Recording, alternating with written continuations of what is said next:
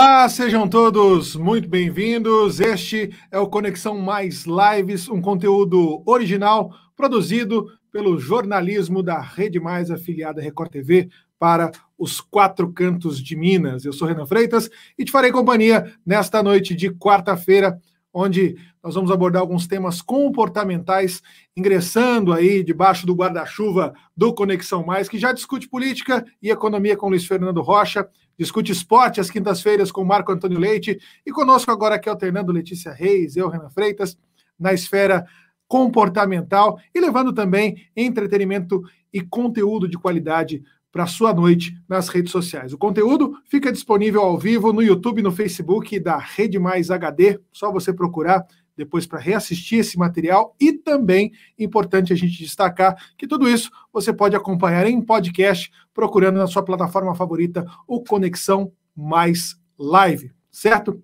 Hoje eu converso com Elison Santos, ele que é natural da cidade de Varginha, atualmente mora em São José dos Campos, é psicólogo clínico e é especialista em análise existencial e logoterapia. Nós vamos definir tudo isso aqui hoje no Conexão Mais. Mestrando em psicologia clínica pela USP, diretor do International Council of Psychologists e cofundador do Instituto Busca Sentido. Ele é autor do livro recém-lançado Heróis da Nossa Existência: O Poder Transformador do Amor na Vida do Ser Humano, e é também autor da obra, um e-book chamado 13 Razões para Viver. Uma reflexão sobre a busca de sentido das razões e também como ajudar as pessoas a superarem os seus traumas e pensamentos de morte é afiliado à American Physiology Association, palestrante e comentarista de TV e rádio, também chega para deixar o nosso Conexão Mais Live muito mais recheado. Edson, uma ótima noite para você. Obrigado por participar conosco aqui dessa conversa. Tudo bem? Tudo bem, Renan. Boa noite a você, boa noite, pessoal que está nos acompanhando.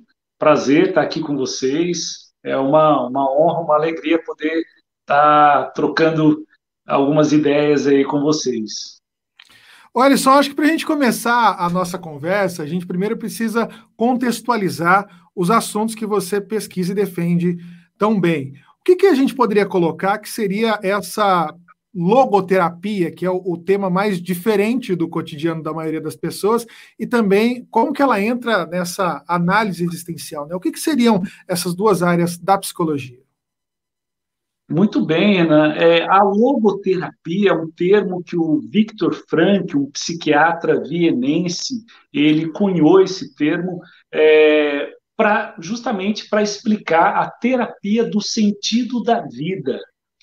Ele entra para substituir o termo análise existencial, que é, na verdade, o, o termo o nome original da sua abordagem. As pessoas não conhecem muito bem a logoterapia, mas conhecem bem a psicanálise, que é a primeira escola vienense de psicologia, fundada pelo Freud. O Victor, o Victor Frankl morava a três quilômetros do Freud e ele foi o fundador da terceira escola vienense de psicologia.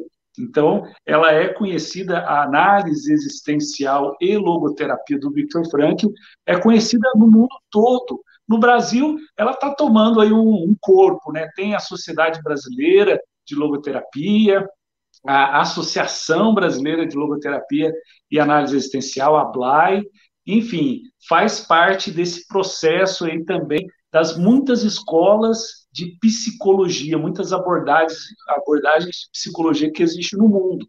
E o tema principal dela é a busca do sentido da vida. Então, na logoterapia, na análise existencial, a gente vai é, trabalhar as neuroses causadas, por exemplo, pela frustração da busca do sentido da vida. É o que o Victor Frankl chama de vazio existencial. Então, quando muitas pessoas têm vivido nos dias de hoje esse drama de não entender o sentido da vida, de se frustrar, de estar tá sofrendo por não estar tá encontrando um futuro, né, uma luz no fim do túnel. E aí, por isso também, eu vou conectando o tema dos meus estudos aí, seja o tema do amor, né, dos relacionamentos que você citou, e o tema do suicídio também, que faz parte aí do meu trabalho do mestrado.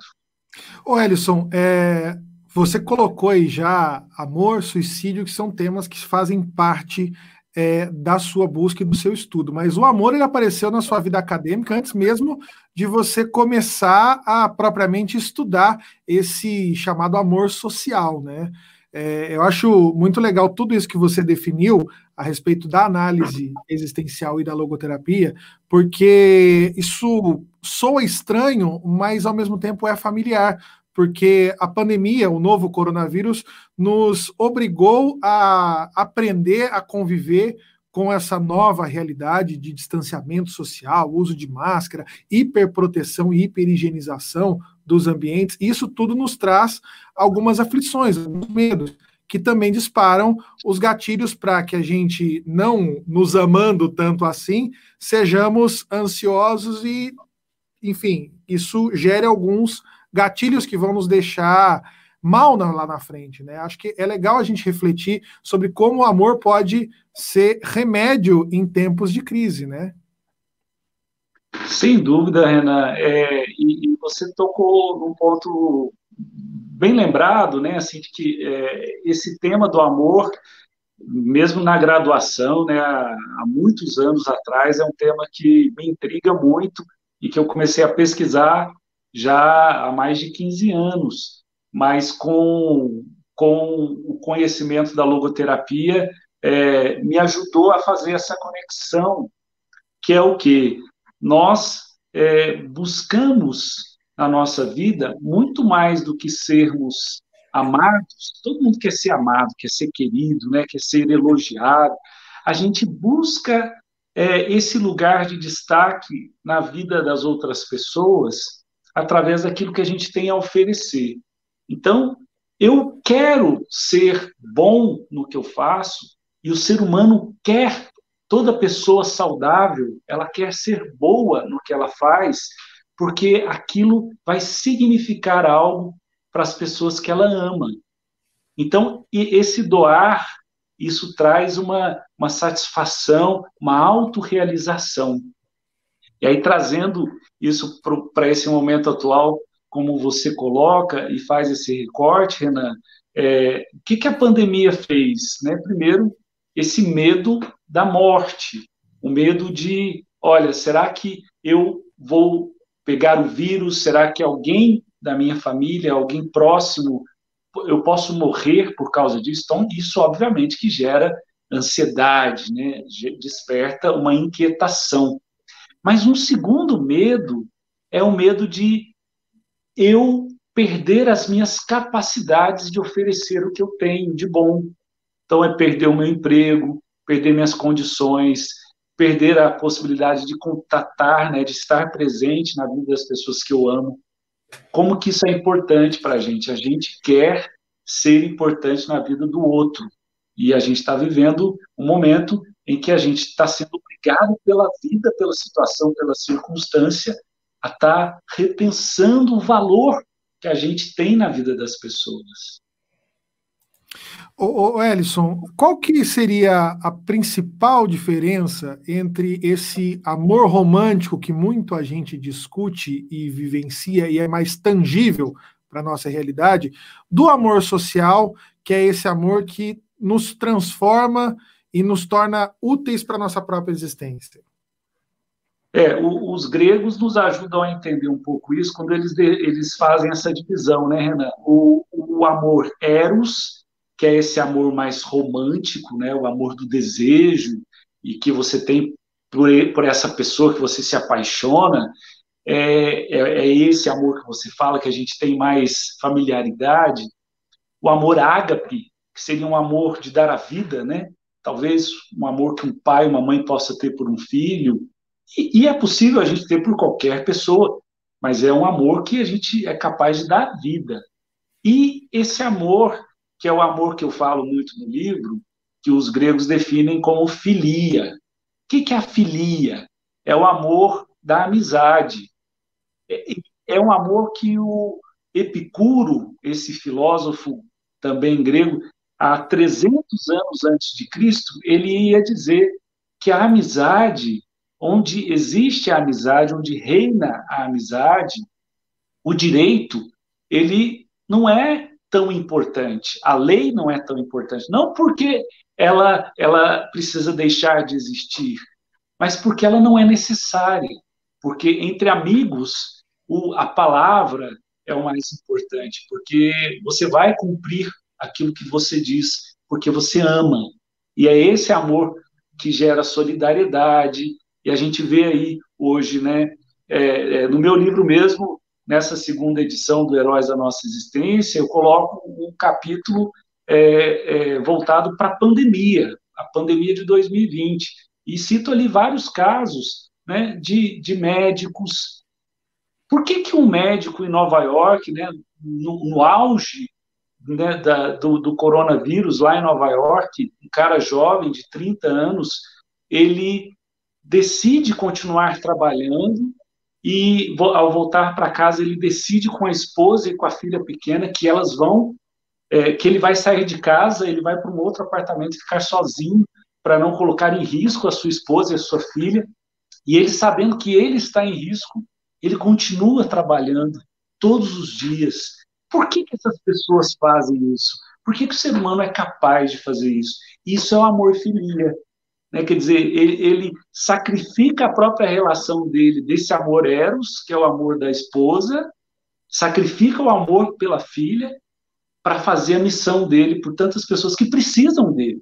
Né? E tantos e tantos médicos, tantos e tantos profissionais da saúde que têm feito isso, têm vivido isso no mundo todo nesses meses, né, Renan? Então, eu acho que esses são os heróis, né? E todos nós podemos ser esses heróis quando acessamos essa capacidade que todos nós temos. O é, você colocou é, a respeito desses momentos da gente ressignificar, e eu acho que é legal essa evolução da primeira para a segunda edição do livro, né? Você é, percebendo da atualidade do tema, ele ficou mais robusto da primeira para a segunda edição. Né? Ele ganhou mais páginas, mais assuntos, e ele também vai para o que eu quero te perguntar agora. É, da importância do momento de crise, desse caos que a gente está vivendo, para ressignificar.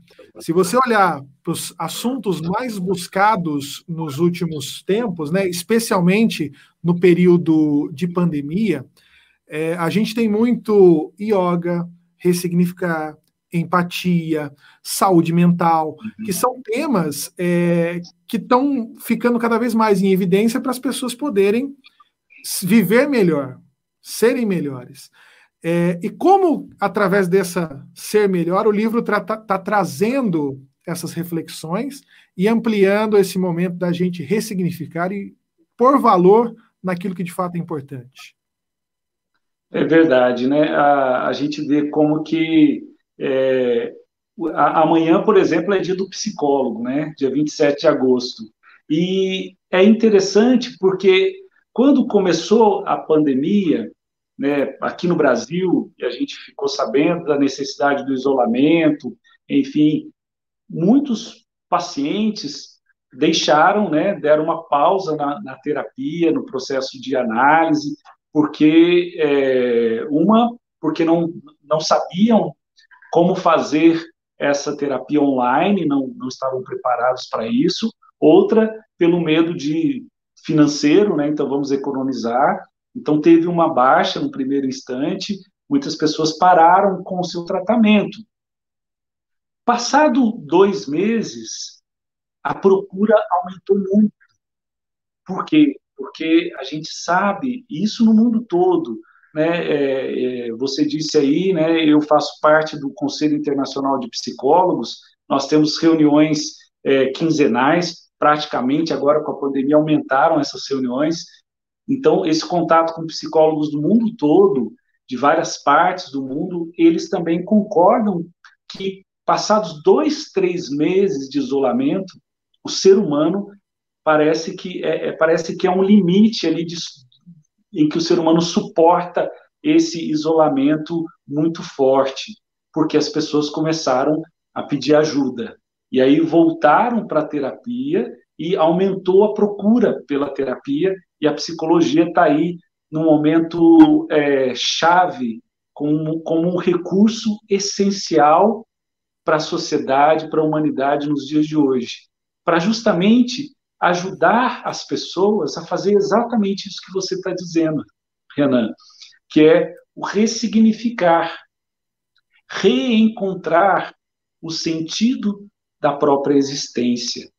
Porque muitas vezes nós, na, na nossa busca pela ordem né, do nosso dia a dia, a gente vai também se acomodando. Então, de repente, a vida nem está tão boa, a vida nem é como eu sonhava, a vida está muito distante do que eu gostaria que fosse, mas eu vou empurrando, eu vou levando. Só que isso tem um custo muito grande. E aí a gente vê, antes da pandemia, as pessoas, né, o Brasil batendo recordes em ansiedade. Né? O Brasil é recordista em número de pessoas com transtorno de ansiedade. Né? É o país que mais tem transtorno de ansiedade. A depressão como um dos transtornos aí que está se tornando o maior mal da humanidade, segundo a Organização Mundial da Saúde. Então, são, são dados que a gente precisa parar um pouco e pensar. A gente não fez uma parada é, facultativa, né, no sentido assim, olha, gente, esse ano 2020 vamos parar para a gente poder pensar na vida. Mas a, a, a vida nos obrigou a isso, com a pandemia. Então, pode ser para nós também uma oportunidade, né? De, e eu vejo que muitas pessoas estão fazendo isso. É como se aquela correria toda, né? A gente está carregando um monte de mala né, na nossa vida, andando para frente, carregando esse tanto de mala, e de repente todo mundo para, o que eu estou carregando fica suspenso, porque eu começo a me perguntar: peraí, por que, que eu estou levando essa mala? Peraí, por que, que eu tenho. Por que, que tem essa roupa? É, é quando a pessoa para e começa a ter tempo para olhar para o guarda-roupa, né? Aí olha lá, nossa, mas essa blusa faz uns cinco anos que eu não visto ela. É, essa, é, essa calça eu só usei uma vez. Então, a, a vida está dando uma oportunidade para a gente ressignificar a vida. Né? Deixar um monte de peso. E, e peso, né, Renan, a gente fala Pode ser essas coisas materiais que a gente está apegados, mas pode ser também sentimentos. É que, aquela mágoa né, que eu carrego desde, não sei, 1900 antigamente, né, e, e, que é um peso para o meu psicológico, para a minha saúde emocional. É, então, são várias questões que a vida nos convida a, a rever, e no livro eu tenho feito isso promovido um pouco desse pensamento no que diz respeito a, a, ao sentido da vida, no que diz respeito ao amor. Né? Então, assim, talvez a gente possa explorar um pouco mais essa questão também. Dos idosos que já leram o livro, vi que tivemos comentários que teriam vivido um casamento melhor, teriam tido uma relação mais produtiva com os filhos. Dos jovens que leram o livro, enxergaram uma oportunidade em fazer dali para frente algo mais bacana. Como que o, o, amor pode transformar a vida humana, Elcio? Ellison. Eu viajei Sim. aqui no nome também. o, o, Renan, é, é, interessante porque é, é, até, até por isso que eu fiz a segunda edição, né? Porque a gente lança um livro, é, eu, eu, escrevi um, um e-book antes, mas com um livro publicado assim é, impresso foi o meu primeiro livro. E a gente lança o livro sem saber, sem saber como que vai ser a receptividade do livro.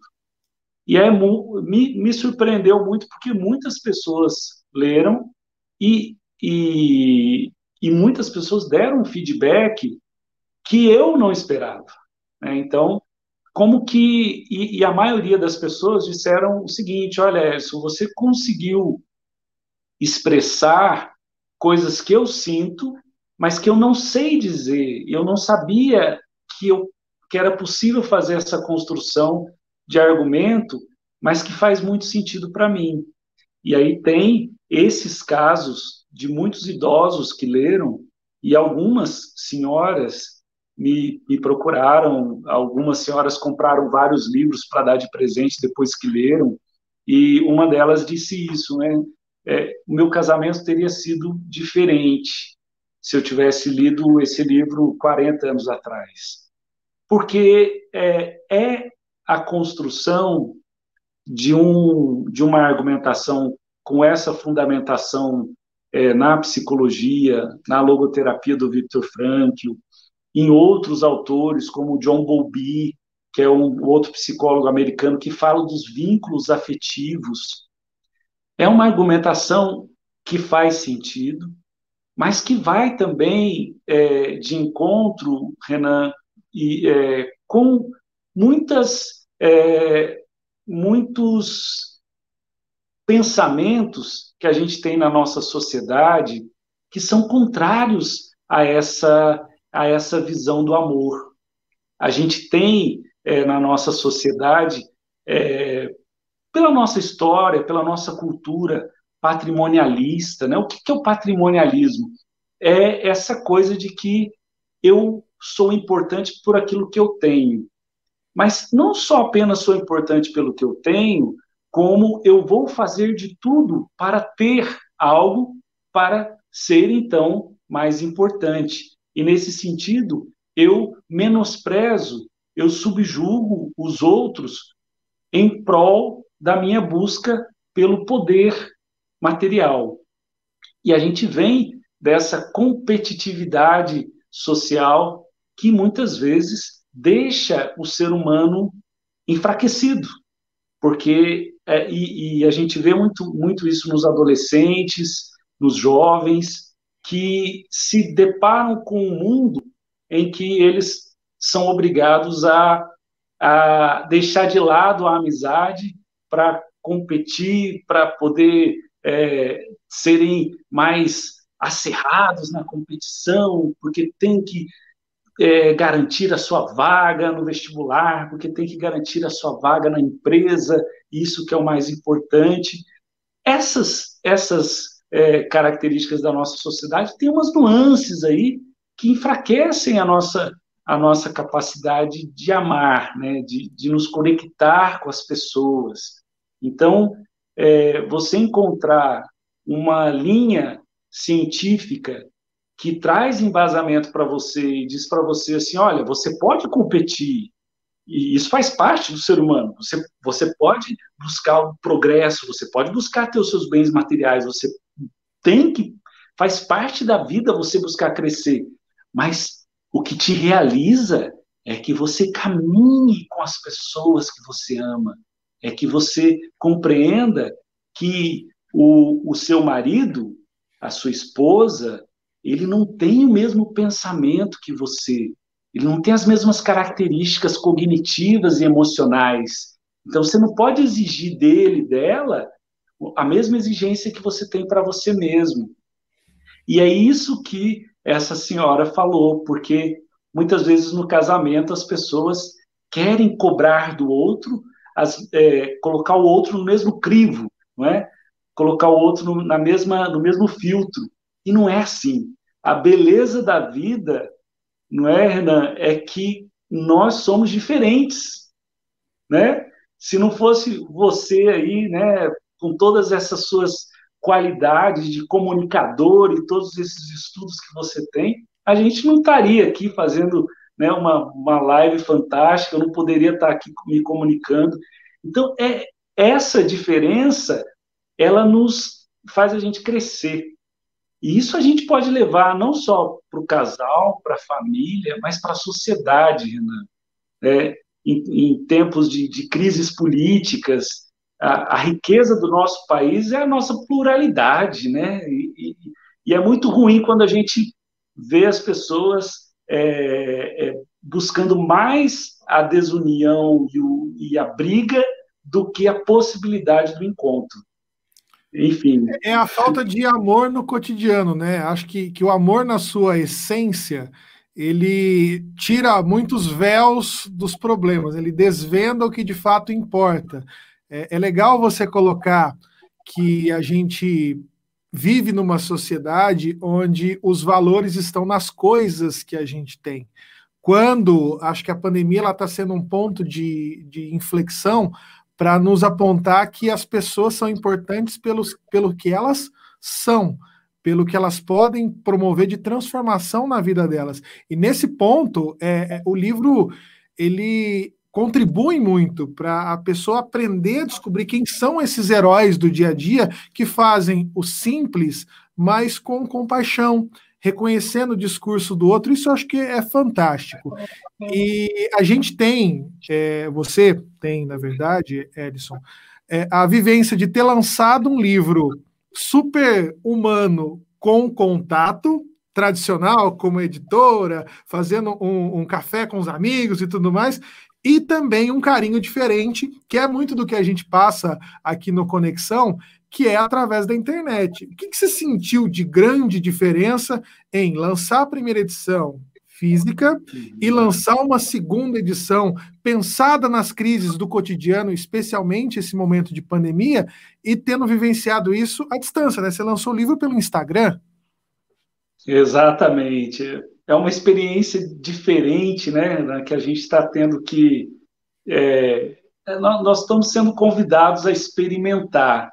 É, a primeira edição em 2018 a gente fez, né? Fizemos um lançamento em Varginha, no shopping, fizemos um lançamento aqui em São José dos Campos, também no shopping aqui, e aquela coisa gostosa de encontrar com as pessoas, o abraço, um coquetel, é, as, fazer o, o, autógrafo dos livros.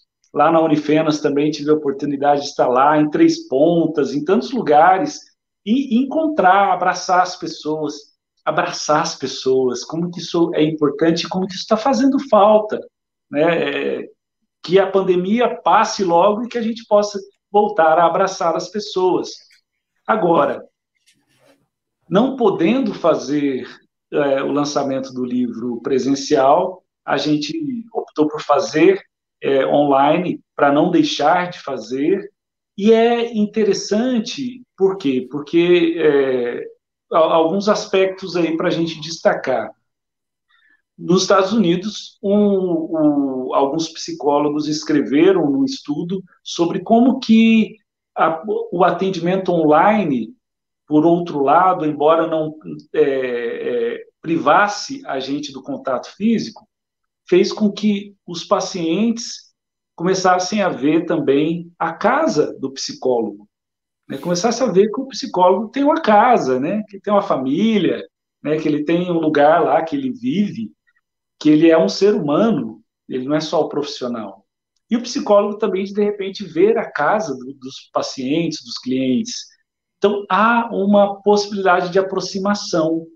E uma coisa que eu percebi fazendo o lançamento do livro online foi essa, essa proximidade das pessoas. As pessoas se sentiram também mais à vontade de mandar os seus comentários, de se sentir parte né, do, do processo, de é, enviar ali né, as, suas, é, as suas sugestões. Então, eu acho que a internet ela está aí para isso também.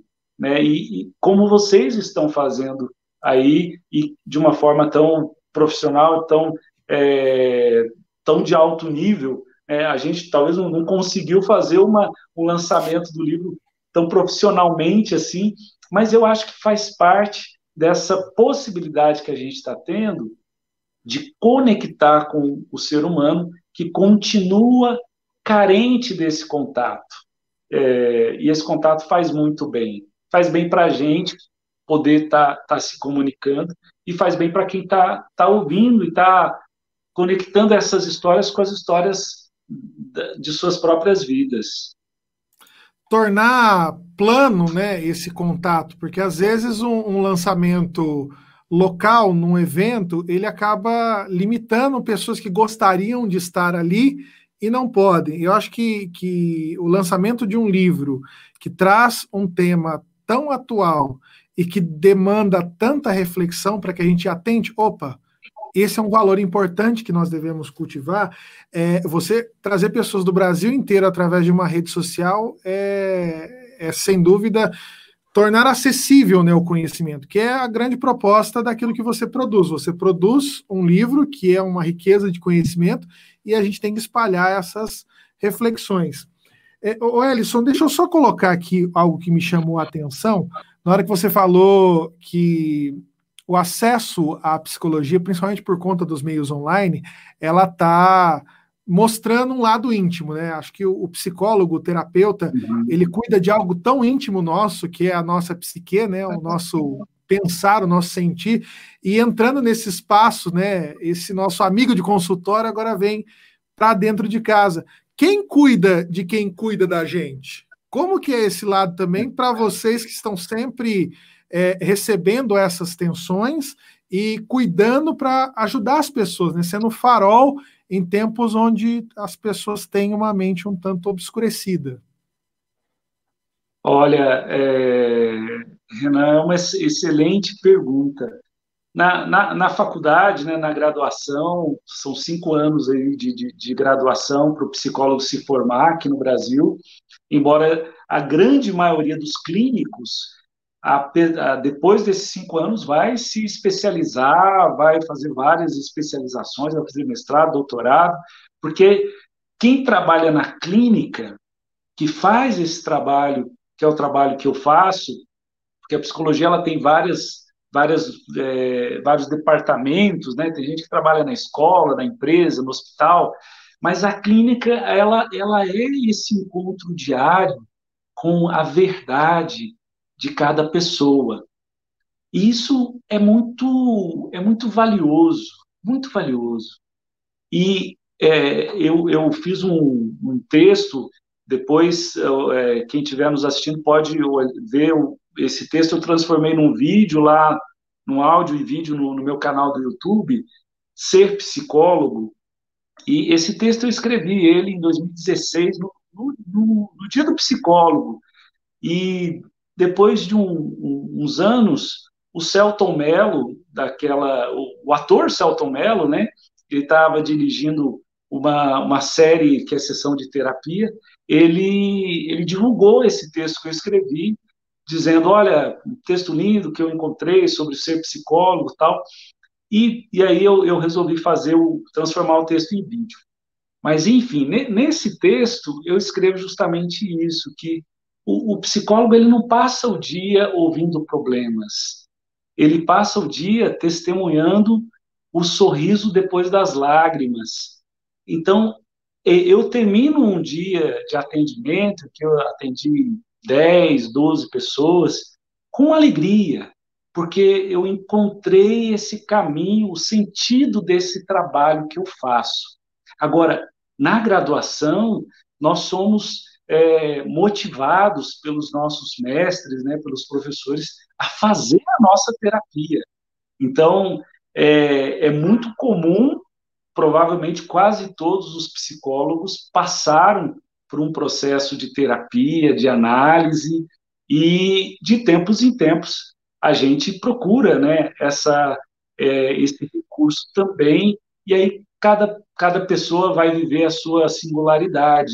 Mas para dizer isso, né, que o psicólogo precisa se cuidar sim, mas que não tanto pelo trabalho, mas por outros problemas da vida, né? Como você disse, o psicólogo também é um ser humano como todos os outros, né?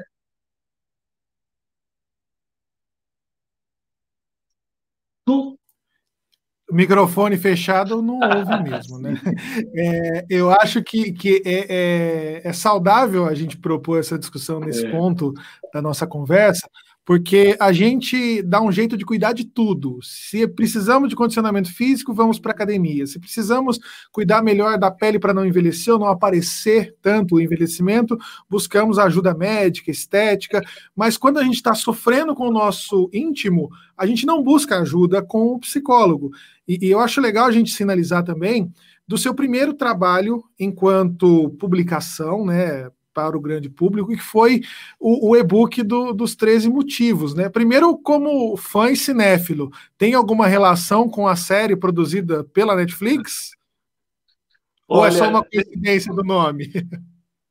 Não, não, tem relação sim. É, mas é interessante, porque a série da Netflix, se eu não me engano, ela, ela surgiu em 2017. Não sei se você tem sim, esse sim. dado. Ela, são quatro temporadas, a última temporada findou agora em 2020. É, as duas, a primeira temporada mostra os porquês da, da personagem principal em ter cometido suicídio. As outras duas sequentes mostram como isso se desenrolou, e na última temporada eles findam com a superação, né?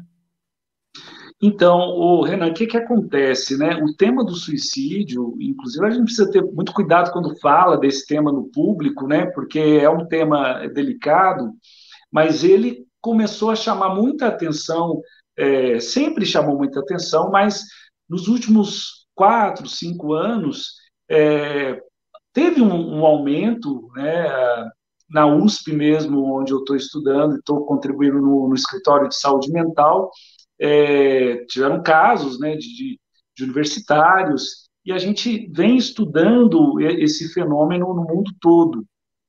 É, no Facebook a gente tem comunidades, né? Eu participo de algumas comunidades e, e, ter esse contato com jovens, adolescentes que vão expressando sentimentos, ideias, né, ideações suicidas.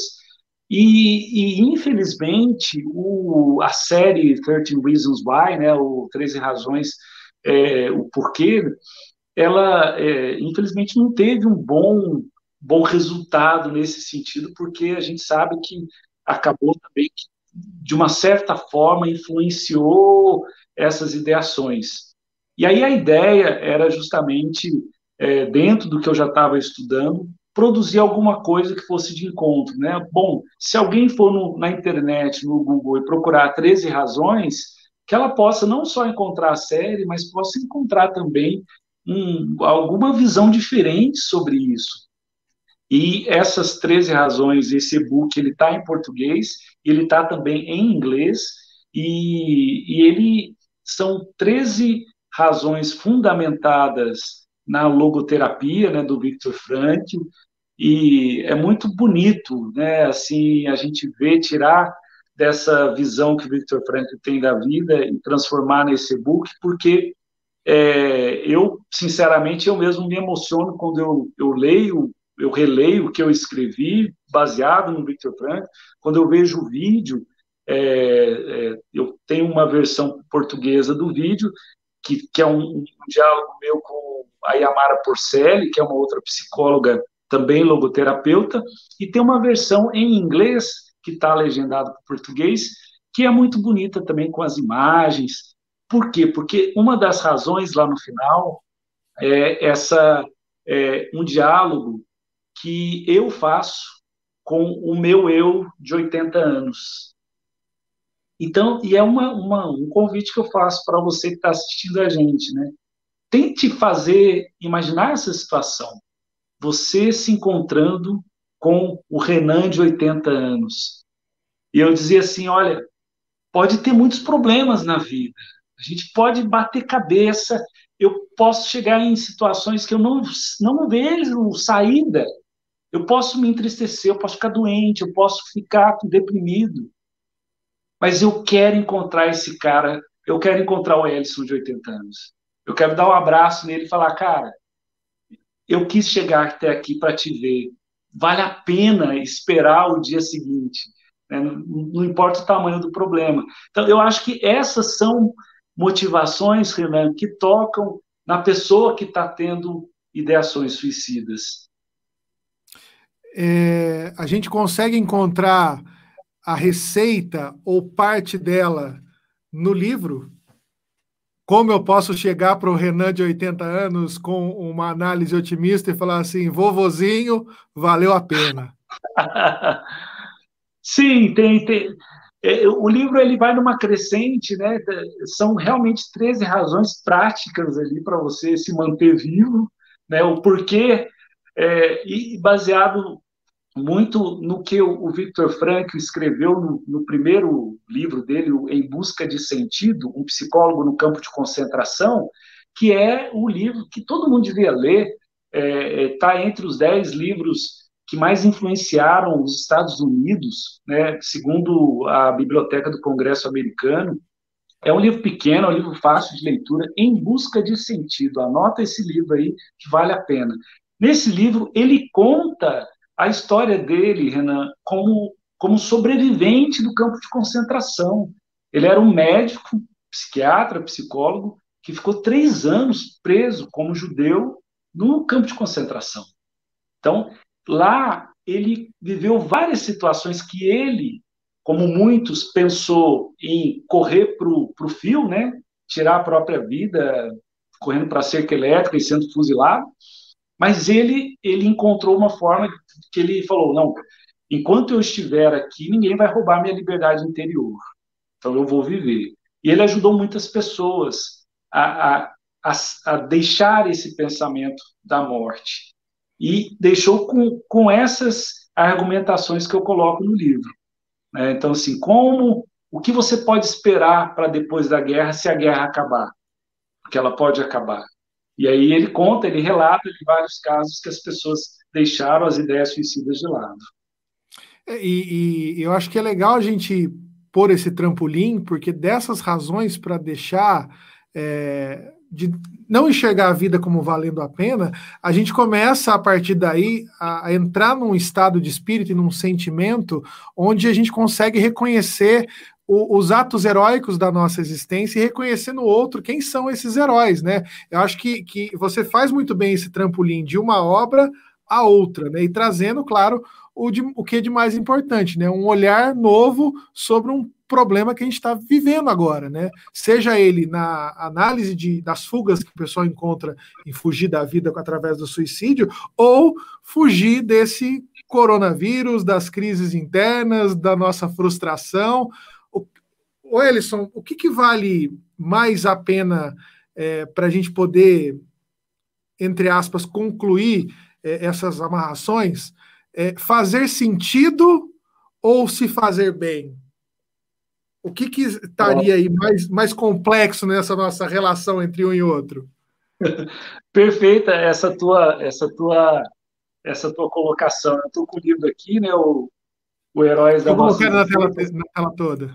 Pode mostrar, tá. por favor. Tá. Tá aqui o livro, né? O, o, essa é a segunda edição, e aqui atrás estão tá os relatos, né? Alguns dos relatos de algumas pessoas.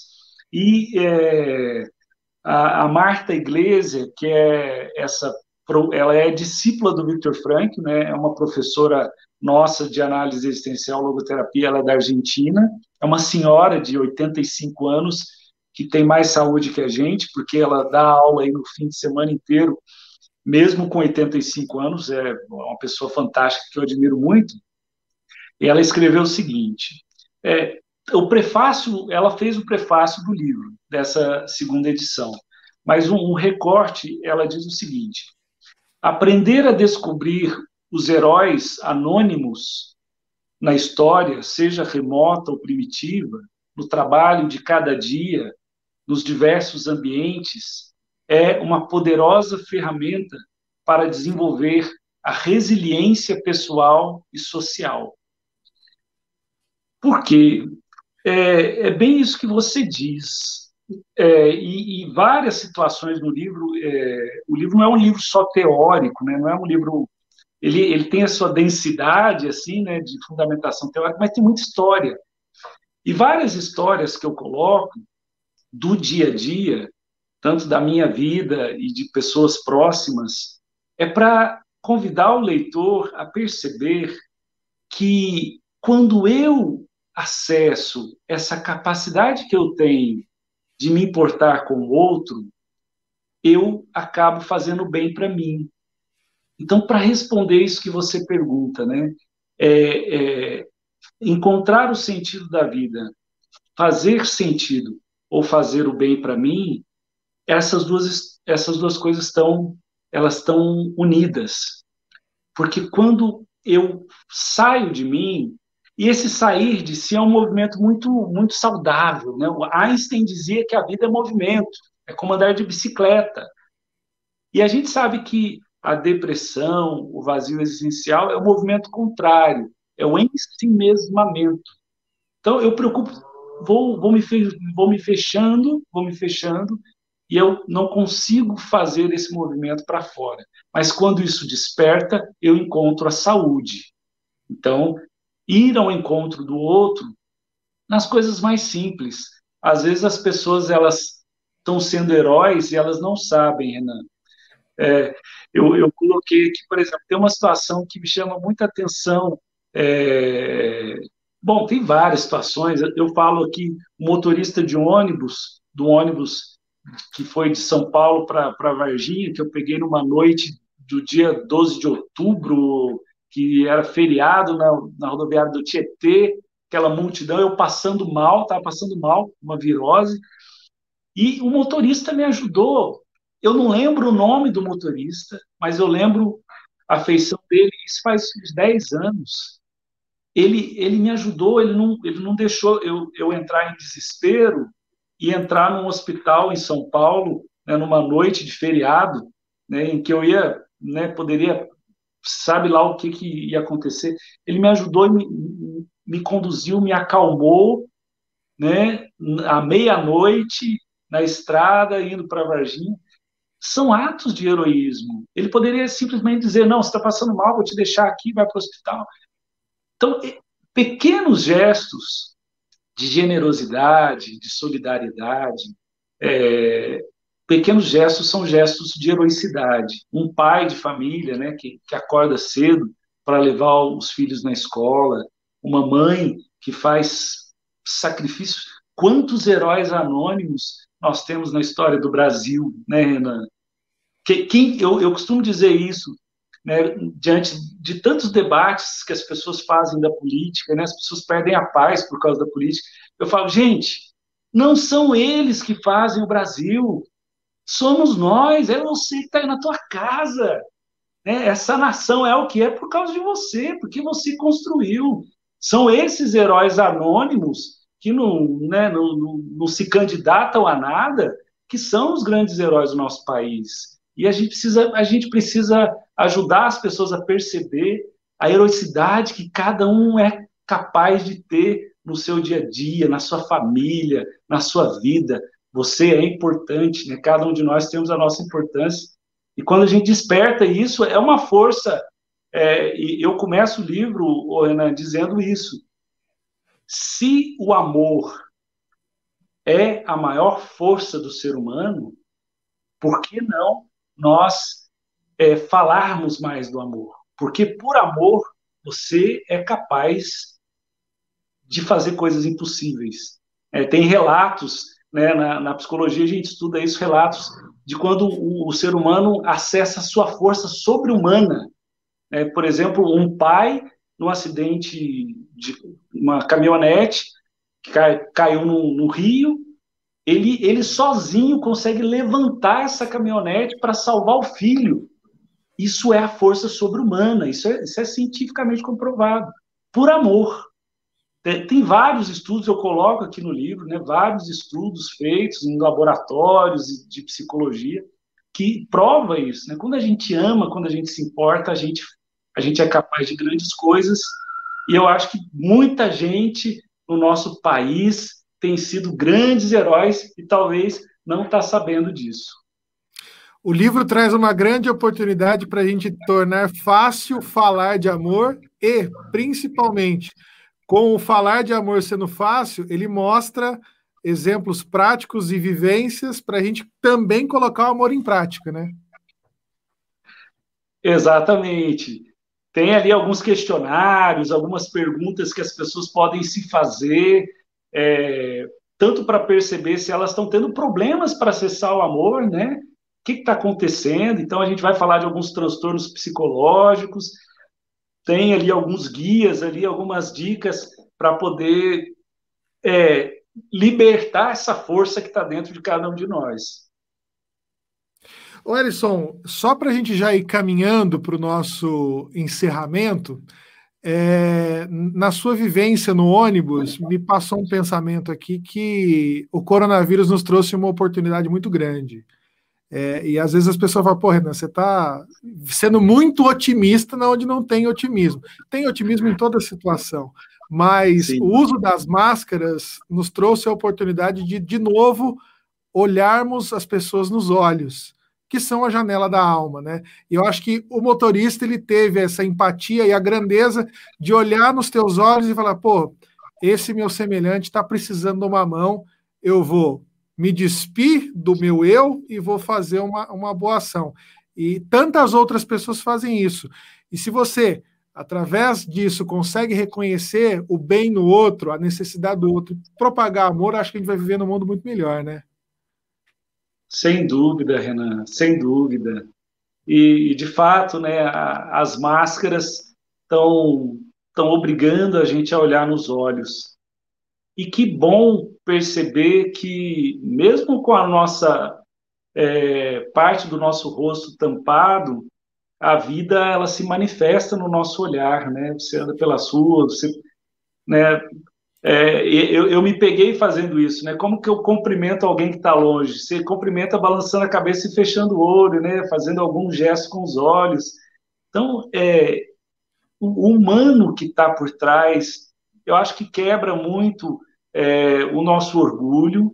Né? Uma das coisas que é, no, no meu YouTube eu fiz várias entrevistas com psicólogos de outros países e um deles, o, o George Hu, da China, um psicólogo que trabalha na China, ele, ele falando isso, falando, Ellison, é, eu acho que a pandemia também é, faz a humanidade perceber que nós estamos unidos, né? Que é, o mesmo vírus que pega aqui na China pega nos Estados Unidos, é, a, as mesmas os mesmos sintomas que uma criança no Vietnã tem é, os mesmos sintomas né, que, que podem ter. Claro que, é, graças a Deus, as crianças não são tão contagiadas, mas os mesmos sintomas que um idoso tem em qualquer parte do mundo são os mesmos sintomas que um idoso pode ter aqui no Brasil, e nós estamos no mesmo barco. Então, a gente precisa tomar consciência de que a nossa humanidade ela é uma só. De que por mais que eu tenha é, nas, tenha nascido numa cultura patrimonialista, patriarcalista, machista, ou agora o feminismo, enfim, essas diferenças, elas são, são profundamente superficiais, se é que a gente pode é, usar essa expressão, profundamente superficial, para dizer que a essência humana que nos une, ela é muito maior. E é muito bom, faz muito bem para a saúde quando a gente consegue acessar a nossa capacidade de amar. Então, olhar para as pessoas e se importar por elas e fazer alguma coisa, nem que seja um piscar de olhos, é, é um, um, gesto humano que nos realiza e nos liberta dessa prisão né, que muitas vezes nós nos colocamos dentro do nosso egoísmo, do nosso egocentrismo.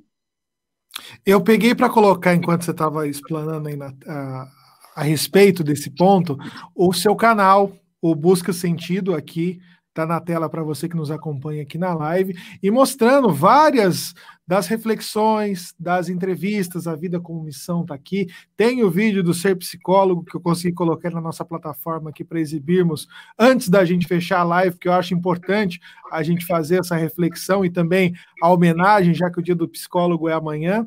E mostrar Sim. também um conteúdo bacana que você que está em casa pode consumir que é o canal do Busca Sentido, que também é a editora que leva o que torna o livro possível, não é isso, Ellison?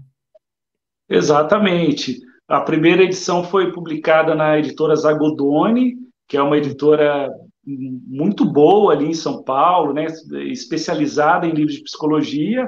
E a segunda edição nós estamos publicando na nossa editora, a editora Busca Sentido, que vai aí publicar também é, já no mês que vem um livro excelente do Cláudio Garcia Pintos, que é um logoterapeuta argentino, e depois um livro do Guilherme Pareja Herrera, que é um mexicano que morou na casa do Victor Franco. Então, tem, tem mais duas obras maravilhosas a serem publicadas esse ano ainda na nossa editora Busca Sentido. Então, para você que quiser saber mais a respeito do livro do Ellison, o Heróis da Nossa Existência, segunda edição, Poder Transformador do Amor na Vida Humana, pode acessar o site, o Busca Sentido que está aqui na tela, buscasentido.com, e a gente já antecipa essa programação.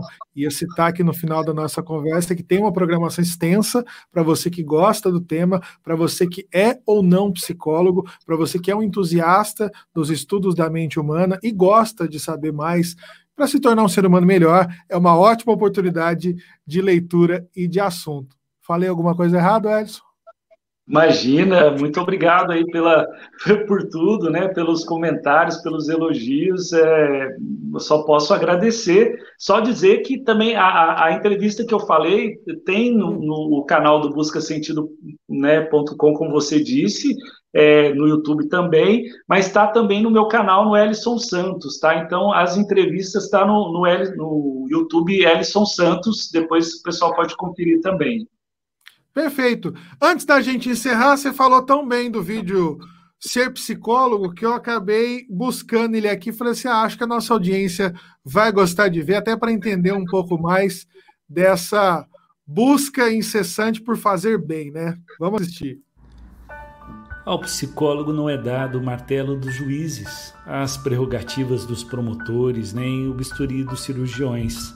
Somos pequenos clínicos da alma engenheiros de manutenção da psique, pequenos o bastante para não sermos protagonistas nem julgadores da vida alheia. Somos guardiões das maiores capacidades humanas, muitas vezes escondidas por transtornos dos mais diversos. Nosso trabalho é de longo prazo. Ser psicólogo não é um status profissional, é uma constante descoberta de si mesmo e do outro, de tantos outros. Não é um lugar ao qual chegamos, mas um caminho pelo qual trilhamos de estudos e descobertas constantes. É poder visitar diariamente universos diferentes, maravilhando-se sempre com a novidade das infinitas possibilidades humanas. Ser psicólogo não é passar o dia ouvindo problemas, mas sim presenciar o desbravamento de caminhos inimagináveis e poder contemplar o sorriso depois das lágrimas. É vislumbrar a mais verdadeira e honesta expressão da pessoa humana em busca de sentido, em busca de si mesma. É poder ver o sucesso da vida sobre a morte e apesar dela. Ser psicólogo é permanecer-se aberto ao novo e singular de cada pessoa. É ser capaz de ter muitas convicções e a principal delas é a de que sempre haverá algo de muito novo e de muito precioso a se aprender a cada encontro, a cada dia. Ser psicólogo é poder caminhar pelos vales escuros onde ninguém quer ir e convidar os que lá se perderam a desfrutar a alegria dos dias ensolarados.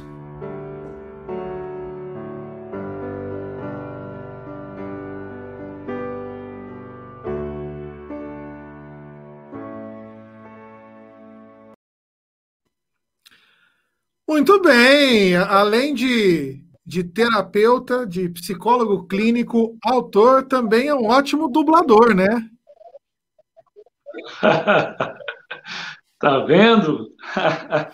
Ô, Elison, queria aqui mais Muito uma bom. vez, em nome da Rede Mais, agradecer a você pelo seu tempo, por dividir conosco não só a sua obra, que esse livro fica disponível para quem quiser adquirir no site buscasentido.com, mas também todas as suas vivências, e eu tenho certeza esse teu, teu jeito de iluminar as pessoas. Quem quiser saber mais, quiser conversar contigo, como que faz para te encontrar nas redes sociais, para achar mais do seu trabalho e também da, do Instituto né, do Busca Sentido.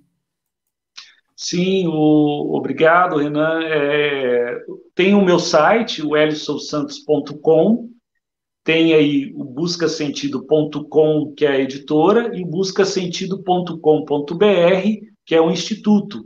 E nas redes sociais, o Instagram, arroba elison.san, no Facebook, Elison Psicólogo, e no YouTube, o Elison Santos. Então, vocês vão encontrar aí telefone, informações, e-mail, contato, estamos aí à disposição.